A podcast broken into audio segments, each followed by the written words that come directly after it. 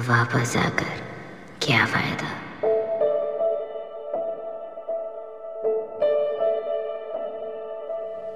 रिश्ते फूलों से भी नाजुक होते हैं। जिस तरह फूल धीरे धीरे करके बड़े होते हैं और अगर इनको ढंग से पानी ना पिलाओ तो ये एक दिन सड़ जाते हैं और ख़त्म हो जाते हैं। उसी तरह ये रिश्ते होते हैं। प्यार से रखना पड़ता है, इज़्ज़त करनी होती है केयर करनी होती है एफर्ट्स देने होते हैं, समझा जाता है और निभाया भी जाता है।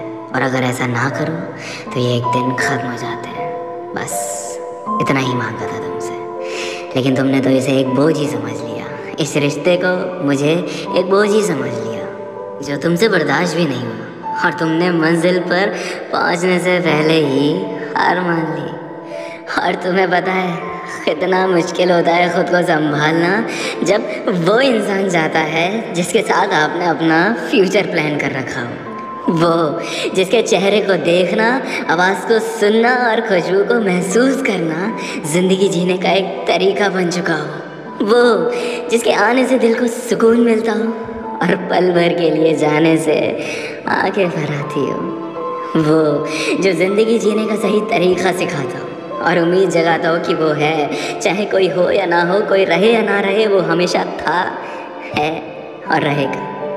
वो जब चाहता है तो ज़िंदगी का एक हिस्सा नहीं, जिसम का एक टुकड़ा नहीं, पूरी की पूरी ज़िंदगी पूरा का पूरा जिसम ले जाता है। और ऐसे इंसान की गैर मौजूदगी को एक्सेप्ट करना, उसके बिना जीना, सीखना कितना मुश्किल होता है। बिल्कुल नामुमकिन सा लगता है। उसके बाद भी लौट रहे हो। अब क्या चाहते बचा कुचा शरीर भी ख़त्म हो जाए, बची कुची ज़िंदगी भी ख़त्म हो जाए, बची कुची उम्मीदें भी ख़त्म हो जाए जीने की। नहीं मेरी जान, ये रिश्ते बहुत नाजुक होते हैं और मुझमें अब हिम्मत नहीं है एक सदमे को दोबारा झेलने की, उसे बर्दाश्त करने की। अब वापस आकर क्या फ़ायदा? जब निभानी चाहिए थी, तब छोड़ के चले गए। जब सपोर्ट चाहिए था, तब छोड़ के चले गए। जब उम्मीदें थी तुमसे, तब तोड़ के चले गए। अब अब जीना सीख लिया है तुम्हारे बिना। अब ज़रूरत नहीं तुम्हारी मुझे।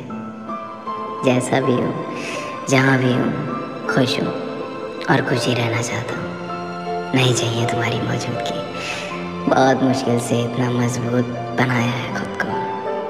अब मुझे मेरे हाल पर ही छोड़ दो। हमेशा हमेशा के लिए।